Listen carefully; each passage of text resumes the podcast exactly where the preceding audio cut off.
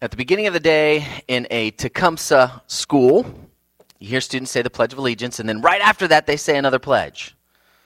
This is how it went when my kids were in elementary school. They'd say, Today is a new day.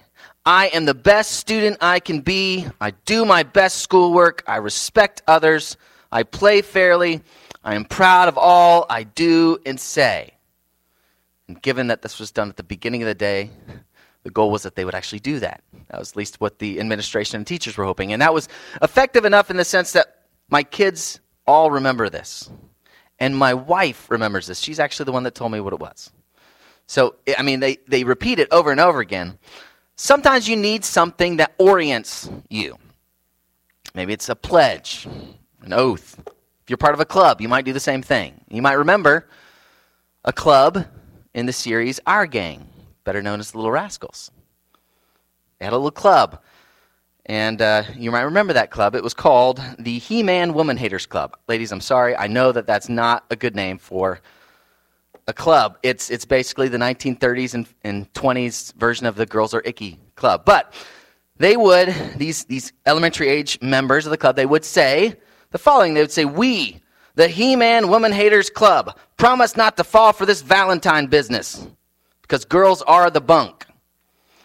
Now, one of the members of the club, Alfalfa, he's, he's there dutifully repeating his leader Spanky's words, and he's, he's saying it. But right as soon as they finish the last word, in walks Darla. And she walks by, she's whistling a tune, and she's carrying a picnic basket. And she goes over, not very far away, and she sets up that picnic. And now Spanky, he is he's trying to, to redirect their attention. He says, Come on, fellas, let's let's eat. But Alfalfa's transfixed at this point. He's just staring at who has set up this picnic and laid out two plates. And he watches as she winks at him and signals for him to come over with her index finger. And at this point, you see Alfalfa, and he's, he's physically, you can see his heart beating, you know, just beating out of his chest. And so he responds to all this by looking to his, his compatriots there and saying, I'll see you fellas later. He walks off and goes to be with Darla. So, an oath may not be enough to ensure your loyalty to a group. But as, as we are as humans, you know, we, we need reminders like pledges to help us. See, we're not computers, we're not robots that you can just program once and we're going to just continue in whatever commitments we've made. We live and we experience life through a series of experiences, and those experiences influence us. So even, even when we commit to something, we need to continually not only remind ourselves of that commitment, but commit ourselves continually to that, reaffirm our commitment.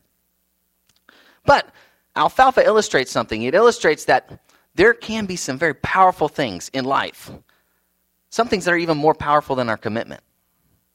You know, for Alfalfa, you know, his desire, his, his attraction naturally to Darla was more powerful than his commitment to his little club. So there are things in life that are, that are powerful, which means that we, we need to understand more about what's going on in our hearts, what's going on in, in our lives, so that whatever it is that, that can ensure our continued commitment, that we're, we're doing those things. So we think about our commitment to Christ. First of all, we have to remember how we came to that commitment in the first place. The Bible says that before we repented and believed, we were dead in our sin. That we needed the Holy Spirit to do a work in our hearts, our dead hearts, before we would respond by turning and trusting in Christ. But even after that work of regeneration, the Bible describes something continuing in us. It, it, Peter says it, that there are sinful desires that wage war against our soul. Now, we also know, Paul says, the beginning of Philippians, he says that the one who began this good work in us will complete it at the day of Christ Jesus. But how do we know that there's a work in us? The proof that we see in, in this work is through our perseverance. And so Jesus and his apostles said, we must persevere, we must continue in this faith. The problem is, if we're not the ones who initiated this grace in our life, how can we persevere in it? We need Him to continue to do a work in us so that we continue to be committed to this. So, how does God empower genuine disciples to persevere? He does that a number of ways. He's doing He's empowering us to do that. But He's, first of all, given us His Spirit as a seal of His promise to be our God and for us to be His people. And he also, the Spirit Himself, is at work in us so that as we work out our salvation in our lives, the Spirit is the one that's causing us to want to do that and to actually do it.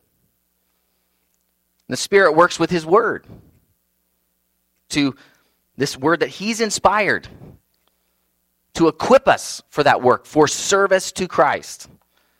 And Jesus established local churches where pastors take the word, they use it by the Spirit's enablement to then equip the saints for the work of ministry. And then that means that we, as, as a congregation, as a whole, this church family, we take the gifts that the Spirit has given us and we use them to help each other become more and more like Christ.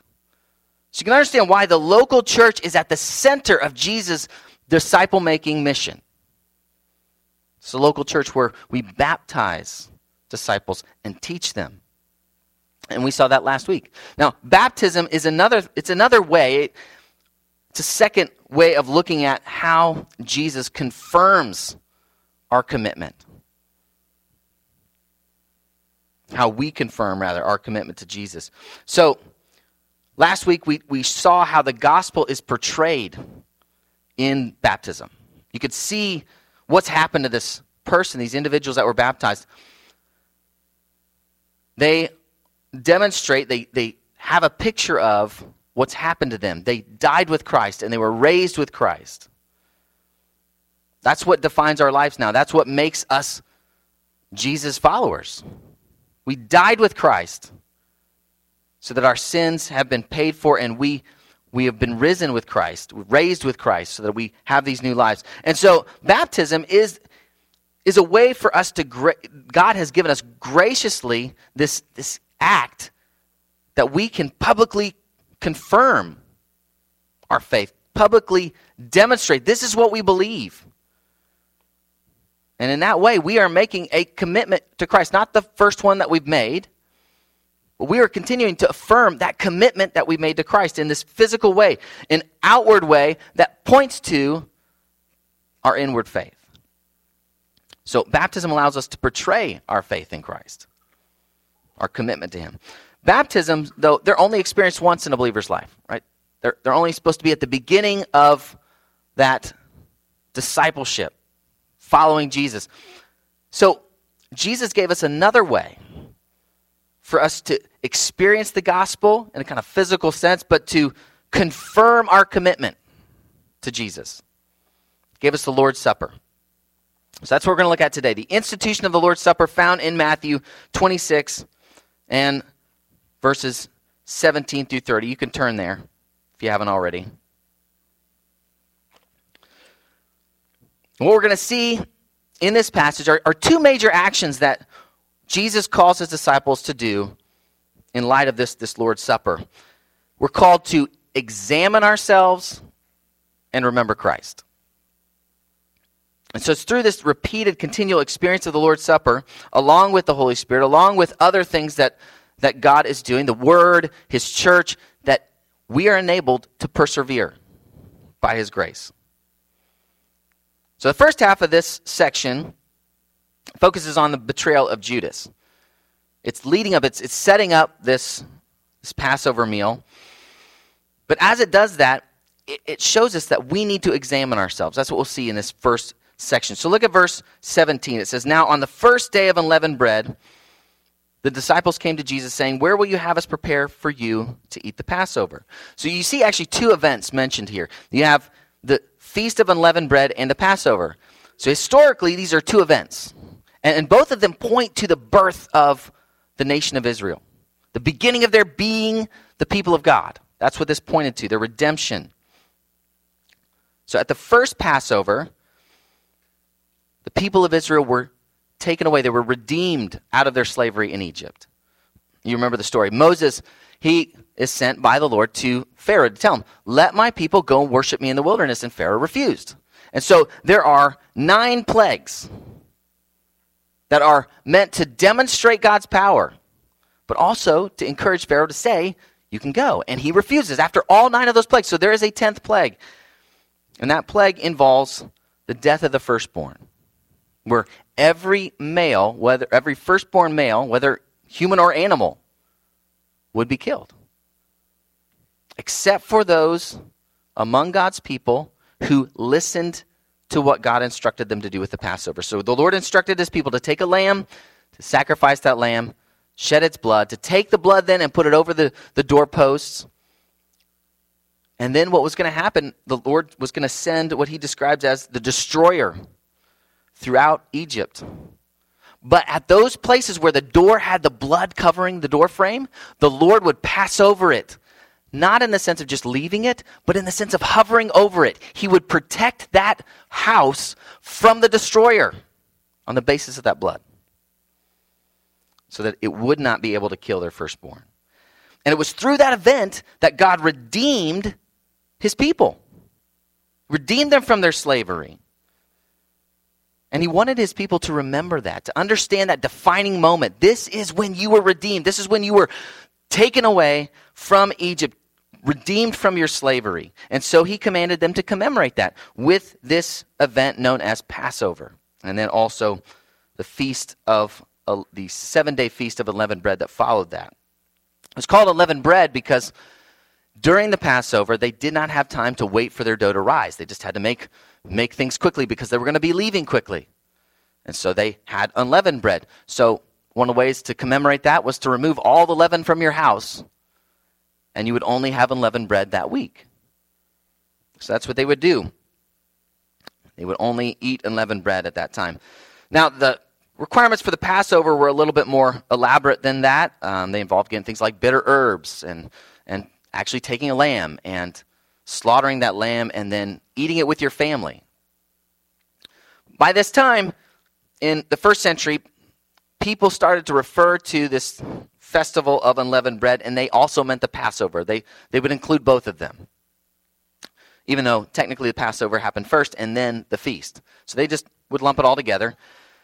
And eventually they would consider this the first day. There was a day before all of that, before the Passover, which was a day of preparation where they were getting ready to it. And they would consider that the actual first day. Even though historically, biblically, it wasn't the first day of the feast, they would consider it the first day of the feast of unleavened bread.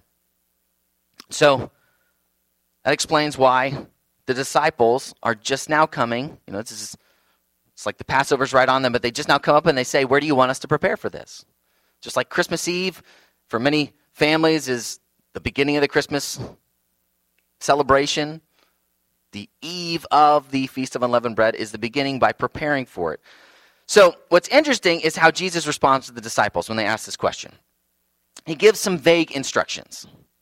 He actually uses a rare pronoun. It's only found once in the New Testament. It's a pronoun that you use it when either you don't know the person's name or you don't want to divulge it.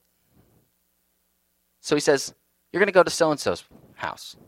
And in the other synoptics, they say how they were going to identify him. And then he gives this kind of cryptic message that they're going to tell him. The teacher says, My time is at hand. I will keep the Passover at your house with my disciples. Now, in Matthew, Matthew tells a story a certain way, and the genuine followers of Jesus don't use the term teacher. He never has that on their lips. They always say Lord. So this seems to be a hint from Matthew that this individual was not a disciple. And what he seems to be describing is this pre-arranged code that would then bring about a pre-arranged plan. So why all the secrecy? And that's what he appears to be doing. I think Matthew goes on to explain in verse 19. He describes, first of all, we're starting in verse 19, he describes the disciples' obedience. Uh, Mark and Luke tell us it was only two of the disciples. It was John and Peter. And, and these are two of the inner circle. Only they are allowed to go do this. and so in verse 20, it starts to describe the event. Passover was eaten late in the evening. And so when it was time, they reclined at table. That's not what they did all the time, but they did that at certain special meals. And in verse 21, it says, And as they were eating, he said, Truly I say to you, one of you will betray me. So, up to then, Jesus had kept the information for this Passover a secret so that Judas could not prematurely betray him. Now, they didn't know that, but that's what seems to be the case. And so now these disciples, they understood what Jesus was saying. Someone in their midst was going to betray him, someone was going to act treacherously. Somebody's close to them. And, and very rightly, they, they recognized Jesus that, you know, they knew Jesus was able to understand the future, know the future, tell them the future. And so they were rightly very sorrowful, it says. But notice what they do. It says they begin to say one after another, Is it I, Lord? Notice they didn't just automatically turn and say, It's Judas. It, they, didn't, they, they actually asked these questions as though was he talking about them? And actually, the form of this question expects a negative. It could be translated like it is in other translations Surely not I, Lord. But they, they still needed confirmation from Jesus. And they still asked him this question. They still held out the possibility that he was talking about them. That they were capable of betraying him. And Jesus doesn't leave, leave them off the hook immediately. His answer actually doesn't narrow it down just intensifies the problem. He says in verse 23, He, he answered, He who has dipped his hand in the dish with me will betray me. Understand that's every single one of them. Now, there are more statements made in some of the synoptics, but the, none of the disciples at this point understand Jesus to be narrowing anything down. What Jesus is doing is intensifying just how bad this is. This is somebody who is has experienced his hospitality, somebody who has experienced his life and ministry so up close that he calls him a friend. That's who's going to betray him. So it really is a terrible thing that he's describing here, but it's not a surprise. I mean, notice Jesus knows it's going to happen. Not only that, Jesus says in verse 24, the Son of Man goes as, as it is written of him. He's referencing Scripture. He's saying this, this was foretold. This is in the Bible, it's in the Old Testament. He may have been referring to the way that the Messiah was going to experience, live out the experience of David. David says in Psalm 41 9 of himself, Even my close friend in whom I trusted, who ate my bread, has lifted his heel against me. We don't know exactly what scripture he's talking about, but the point is, this was always going to happen. It's part of the predetermined plan of God. It was recorded in his word. But that does not mean that it isn't really the betrayer's fault. Jesus is not presenting some deterministic sense that, well, this is just going to happen. There's nothing you can do about it. God's not forcing the betrayer to betray Jesus. He's not forcing him to do something he doesn't want to do. And Jesus highlights that with what he says next. He goes on to say, But woe to that man by whom the Son of Man is betrayed. It would have been better for him if he had not been born. The one who betrays Jesus is entirely, completely responsible for what he does. He would do it of his own free will. And the punishment would be so severe that Jesus says it would have been better for him not to have been born. So he was going to carry out God's plan because he was also carrying out his own personal plan. And he would pay horribly for it. So this really is a gracious warning to Judas. Tell him what he is doing. And Judas seems to try to fit in with everybody by saying the same thing. But notice how Matthew records it. He says, Is it I, Rabbi? Jesus responded, You have said so. Basically, he is saying, possibly somewhat cryptically, but you, you yourself have said it. It's just as you've said. But again, Matthew has recorded this in a particular way. Just to understand, by the way that Matthew records things, it's not as though the disciples never called Jesus teacher. That's not what I'm saying earlier. It's not as though they never called him rabbi. The point is, Matthew doesn't record that. His, he's focusing, he's trying to differentiate between those that are truly his disciple and those who are not. So notice, none of the disciples, when, when Judas says rabbi, they don't say, it's Judas. They, they don't take that as a tell because they likely used the term. But Matthew records it to, to help us see very clearly that even though Judas professed to be a follower of Jesus, he was not a genuine follower of Jesus. He was an unbeliever. So think about that. I mean, this is a person who had considerable time with Jesus. He walked with him and talked with him, and not like we try to sing sometimes as we have had some ex- ex- existential experience. He really was there. He had this intimate friendship with Jesus in real life. Got to see him personally. He was exposed to the truth more than anyone else has ever been. Ate, he drank, he slept, he traveled with the truth itself. And he was really an unbeliever, even though only Jesus knew it. So do not think that you can go to church or you can read good Christian books or you, you can listen to solid preaching, and that means that you are a loyal follower of Jesus. It's not enough to just be present in the truth. The truth has to be in you. So if Judas can betray, betray Jesus, Judas with his experience can do that, we should not take it for granted that we remain loyal to Jesus. As, as Donald Hagner puts it, if, if the 12, those who had known Jesus so intimately, who had accompanied him throughout his ministry, were prompted to ask the question of their loyalty to Jesus, how much more properly May Christians who have had that privilege occasionally ask that question. So when we come to the Lord's Supper, we're encouraged by Paul to examine ourselves, he says, so that we don't eat or drink the cup of the Lord, eat the bread or drink the cup of the Lord in, a, in an unworthy manner. So if someone is an unbeliever or they're a believer who's not turning from a sin, they're not recognizing their need to repent. If they eat and drink the Lord's Supper, they eat and drink judgment on themselves. So it is good and right for us to examine ourselves when we celebrate the Lord's Supper. We should consider are we repenting of our sin? Are we turning? Are we denying ourselves? Is there something that we're not denying ourselves?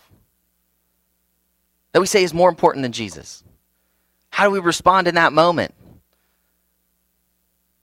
We repent. We repent immediately, quickly.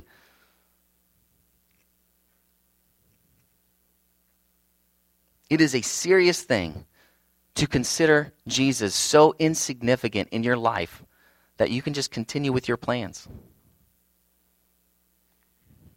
So don't waste any time turning from your sin this point, we come to the Lord's Supper itself in verses 26 through 30.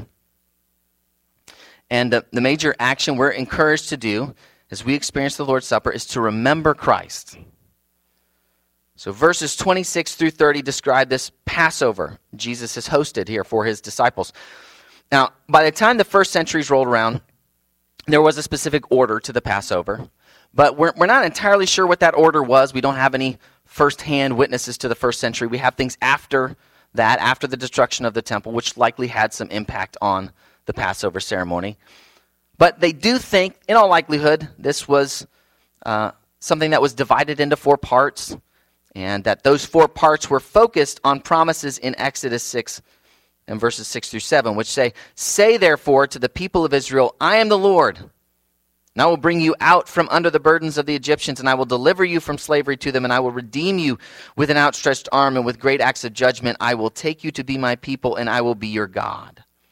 So, what we need to recognize is when they celebrated this event, it was a perpetual reminder of God's redemption of his people. So, by this ceremony, Israel's directed to remember how God had powerfully rescued them, how he had redeemed them, how he protected them from the plague by that blood. He had done it. They were delivered from Egypt. They became his people. Now, understand the ceremony that they, they would continue to do after that was not the redemption. The redemption had already taken place. The ceremony that they, they did made them no more redeemed after it than they were before it. Because the redemption occurred in Egypt historically. They were the redeemed people of God. And they were remembering that, remembering what He had done for them. So this was merely the memorialization of this event. So they never forget what God had done for them, how they belonged to God. But something was happening here in this moment. Something even more significant than that redemption. God had promised that one day he would make a new covenant with his people. That would be ratified. And when it was, it would radically change his people. They'd be reconstituted. Listen to what Jeremiah prophesied in Jeremiah 31, verses 31 through 34. Behold, the days are coming, declares the Lord, when I will make a new covenant with the house of Israel and the house of Judah. Not like the covenant that I made with their fathers on the day when I took them by the hand to bring them out of the land of Egypt. My covenant that they broke, though I was their husband, declares the Lord. For this is the covenant that I will make with the house of Israel after those days, declares the Lord. I will put my law within them, and I will write it on their hearts, and I will be their God, and they shall be my people. And no longer shall each one teach his neighbor and each his brother, saying, Know the Lord, for they shall all know me, from the least of them to the greatest, declares the Lord, for I will forgive their iniquity, and I will remember their sin no more. Jesus had come to put this new covenant into effect. He's the fulfillment of the Passover lamb.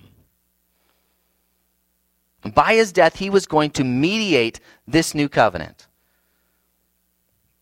He was going to establish a greater redemption than they experienced in Egypt. And because of that, Jesus takes this Passover ceremony and he changes it into what we now refer to as the Lord's Supper. So listen to verses 26 through 29 of Matthew 26. It says, Now as they were eating, Jesus took bread, and after blessing it, broke it, and gave it to the disciples, and said, Take, eat. This is my body. And he took a cup, and when he had given thanks, he gave it to them, saying, Drink of it, all of you. For this is my blood of the covenant, which is poured out for many for the forgiveness of sins. I tell you, I will not drink again of this fruit of the vine until that day when I drink it new with you in my Father's kingdom. It was during the, the Passover meal, and Jesus takes this loaf of unleavened bread. He gives a blessing, which is also it's it's praise to God, but it's also thanks giving thanks to the Lord, which is why the second verb that's that's in here is translated uh, when he had given thanks. And he could have used a traditional blessing from this Passover ceremony. One of them, like this, that says, Blessed are you, O Lord our God, King of the universe, who brings forth bread from the earth. It's a prayer that praises God and at the same time thanks God for the bread. And then after the prayer, he took this one loaf and he broke it into 13 pieces. He passed it around to his disciples. And then he told them, Take, eat, this is my body. Now it is clear that when Jesus said this, his human body was standing before them. His human body has always and only been found in one location. The mystery is that Jesus is both God and human. His divinity, his divine nature is omnipresent, but his human nature is only found in one location. And after the resurrection, his human nature is found in only one location. It is seated at the right hand of God the Father Almighty.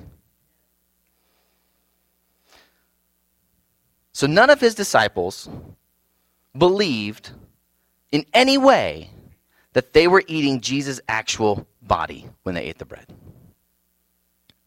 And given the fact, what Jesus will say about the cup, that he will not drink it again, it means that he is participating in this meal. He is drinking the cup. He is eating the bread. Jesus is not eating his own flesh in any way. He is simply doing what the Passover had done. He's taking that ceremony and using it so that his followers, the reconstituted people of God under the new covenant, They could remember their redemption in a meaningful way.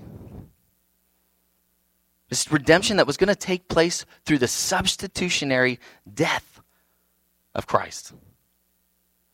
His body was going to be broken to take the wrath of God on himself for them. Jesus was going to be the means that protected his people from God's wrath, just as God had done all the way back in Egypt. So as they ate the bread, they were to do it, as Luke says, in remembrance of him. Then he took one cup, one cup, and gave thanks. Greek word for giving thanks here is eucharistasis, which is very, very similar to, it's related to the word that we know as Eucharist. So, likely again, as he gives this blessing, as he gives this thanks, it was like they did in the, the Jewish prayers at Passover. Blessed are you, O Lord our God, King of the universe, who creates the fruit of the vine. Then he passed around this cup for them to share. And he explains what he's doing. He says, For this is my blood of the covenant, which is poured out for many for the forgiveness of sins. Again, there's not a Jewish man in the room who would have understood Jesus to mean that he had transferred his physical presence to the wine. He did not drink his blood, his own blood, in any real or mystical sense. And neither did his disciples. The wine was simply wine. But it was meant to direct their thinking to his blood. Blood is something that signifies a violent death. And the fact that he describes it as being poured out means that he's describing his death as a sacrifice, just as the sacrificial animal's blood would be poured out at the altar or at the ratification of the old covenant, it was poured out on the people. So Jesus reorganized this ceremony and he focused it on his death. So as we celebrate the Lord's Supper, we're looking back to what Jesus did. He took the punishment we deserve. His blood sanctified us, releasing us from the debt we owed for our sins, making us holy to God. That's what we remember at the Lord's Supper. And we do so also looking forward to something. That's what Jesus describes in verse 29. He says he's going to refrain from drinking this fruit of the vine until he's celebrating the complete kingdom of his Father, the complete arrival of the kingdom of his Father with his disciples. That's what his death established for us entrance into his Father's kingdom. So as we look back in faith on Christ's death, we also look forward in hope to his return, to the consummation of this kingdom that he has initiated, that he's inaugurated by his death and resurrection. And at the same time, we do this together. You, you understand what he has done here. He has given one piece of bread to them all, he has shared one cup with them all. This was not an individualistic ceremony where somebody has their own personal moment with Jesus. This is something that they shared together.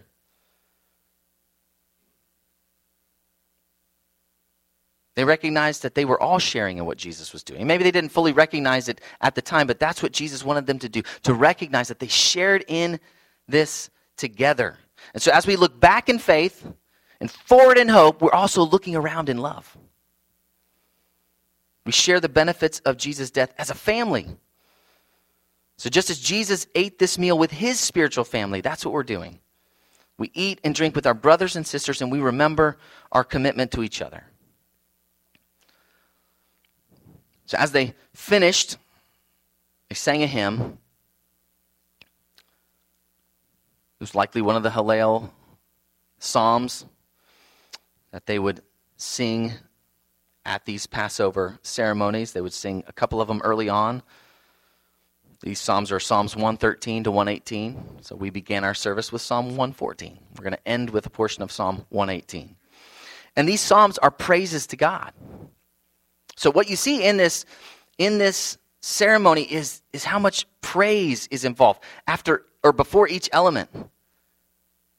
There's praise to God for what he's done. And at the end, they conclude with praise. And probably throughout the ceremony, they're praising God.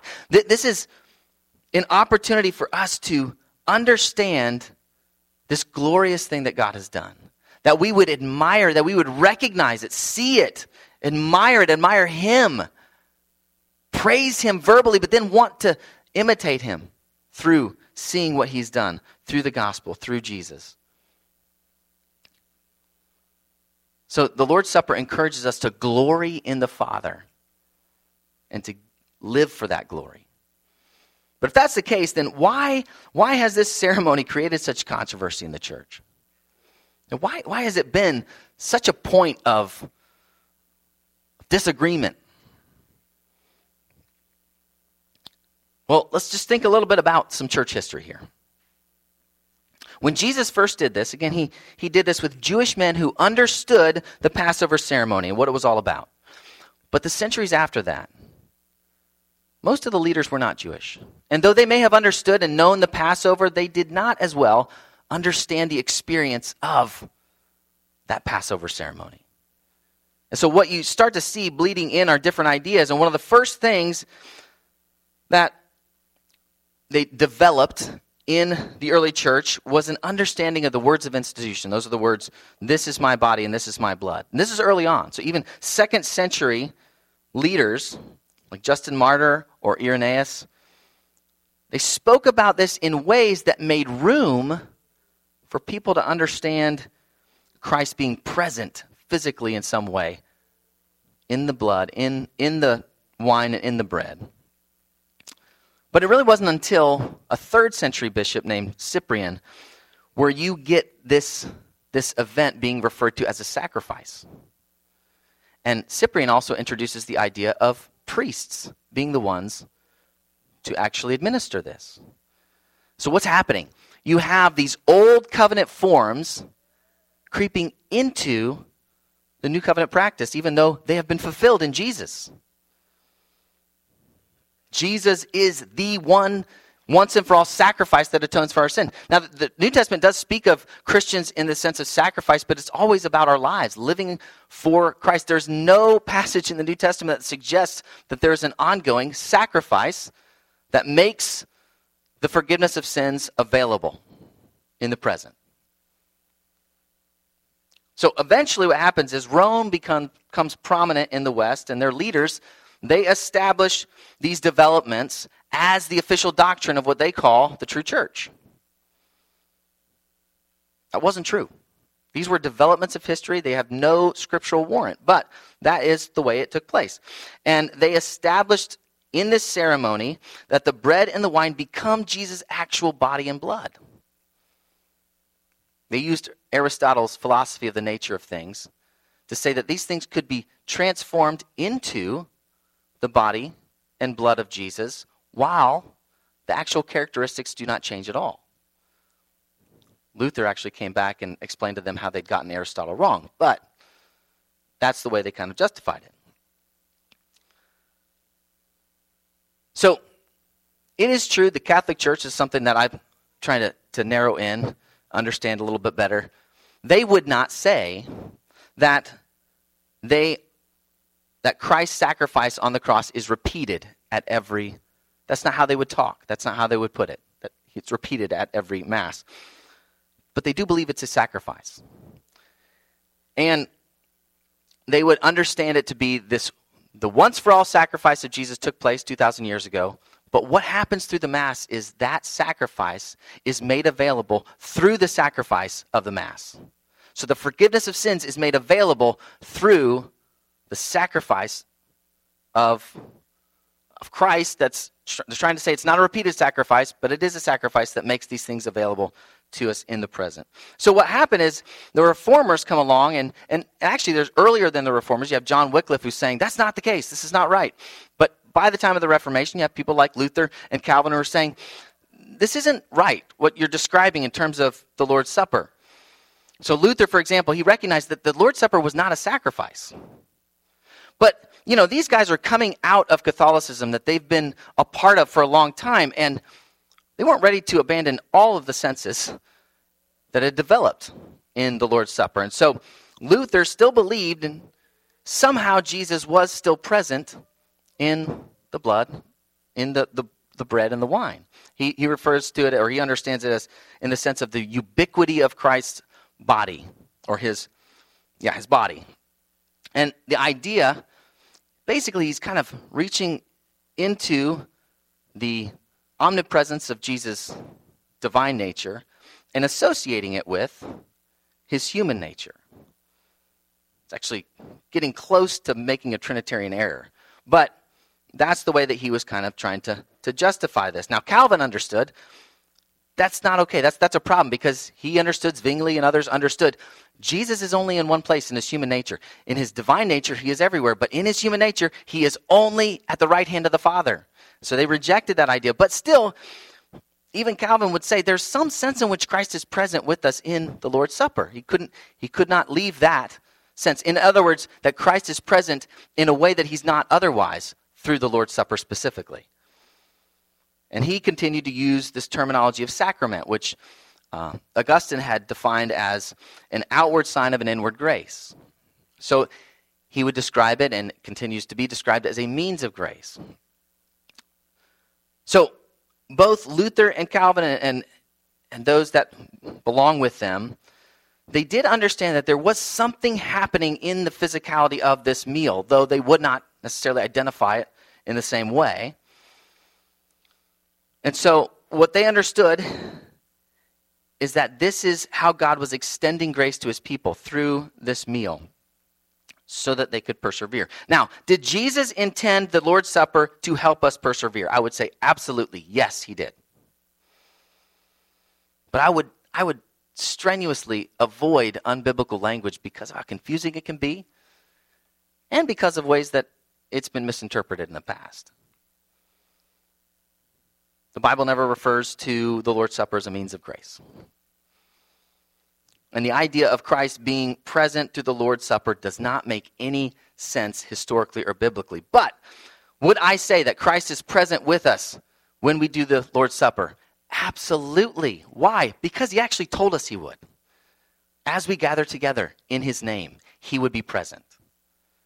He never says that about the supper specifically. What this does, there's nothing directly about the, the bread, directly about the cup, that changes us. It is by doing this practice that God is changing us. Just as He does so by His Spirit, by His Word, by the church. These are all means by which He is enabling us to persevere. But it's not the actual contents or the, the ceremony that does it in that sense. So, as we turn now to celebrate the Lord's Supper, I just want us to consider what we've learned.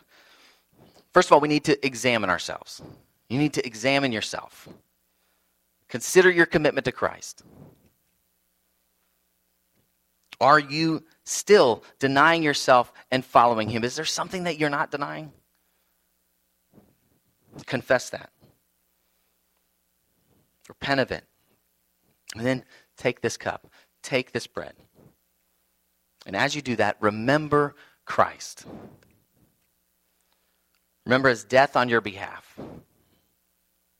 Remember his sacrifice that forgives our sin, that makes us saints, that makes us right with God. As you eat, as you drink, recognize the way that you have personally embraced this truth, that you believe that it's true for you, that Jesus' death is, is for you. So remember Christ in faith, but also remember Him in hope. Remember that we proclaim the Lord's death until He comes. That's what we're looking forward to, when He will share a meal with us in the kingdom. And then as we do this, we need to remember Christ the way that we love each other. That's another way to remember Christ is to love one another. Remember in chapter 25, he said, As much as you've done it to the least of these, my brothers and sisters, we could add, you've done it to me. As we show love to one another, we are remembering Christ. We are serving Christ. So remember Christ in faith, in hope, and in love. Now, What we're about to do is only for believers who have obeyed their Lord and Savior by being identified as a follower of Jesus, by being baptized, and who are part of a local church. That's what Jesus established, what he set up. So we do ask two things if you're going to participate with us in the Lord's Supper. We ask that you partake only if you are a baptized believer. That you were baptized upon profession of your faith at a church that believes the same gospel that we believe. And only if you are a member of a church where you are held accountable, where you can serve Christ as you serve his people. And if that's not the case, just understand what we've heard from Jesus. We ask you to let that cup, let that bread pass by, because we do not want you to eat and drink judgment on yourself. So, would the men come forward to administer the Lord's Supper?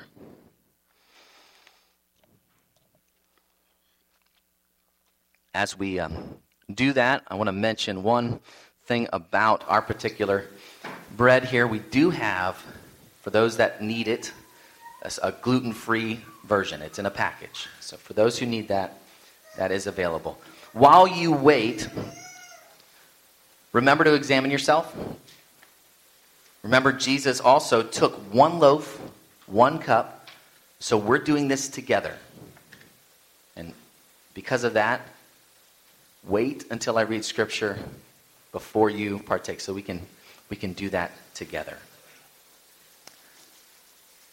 Join me in a word of prayer.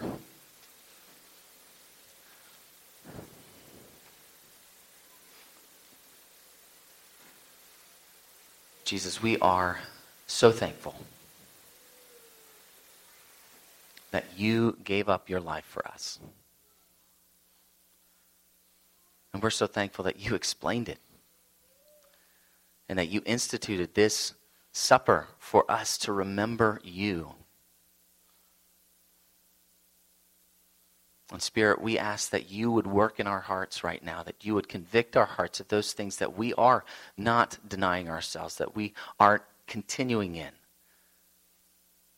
Convict us so that we will turn, so that we will repent, so that we will be able to enjoy this way that you are growing us in your grace, growing us more and more into the image of Christ. Pray that this would truly strengthen us, that we would, by seeing this word portrayed, that we would be strengthened in our perseverance. Amen.